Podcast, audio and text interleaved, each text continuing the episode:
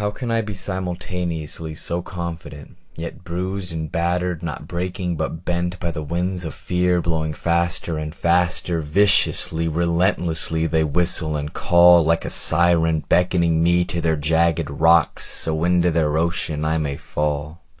If I am Odysseus listening, The golden rope that binds, glistening, Is itself bound by the massive lock of time, Unbreakable though I want to make the siren mine, Unshakable I don't want to be merely fine, I chose not to fill my ears with wax To deafen me from the siren's song, Because the pain of longing's a worthy tax, If I am to find where I belong.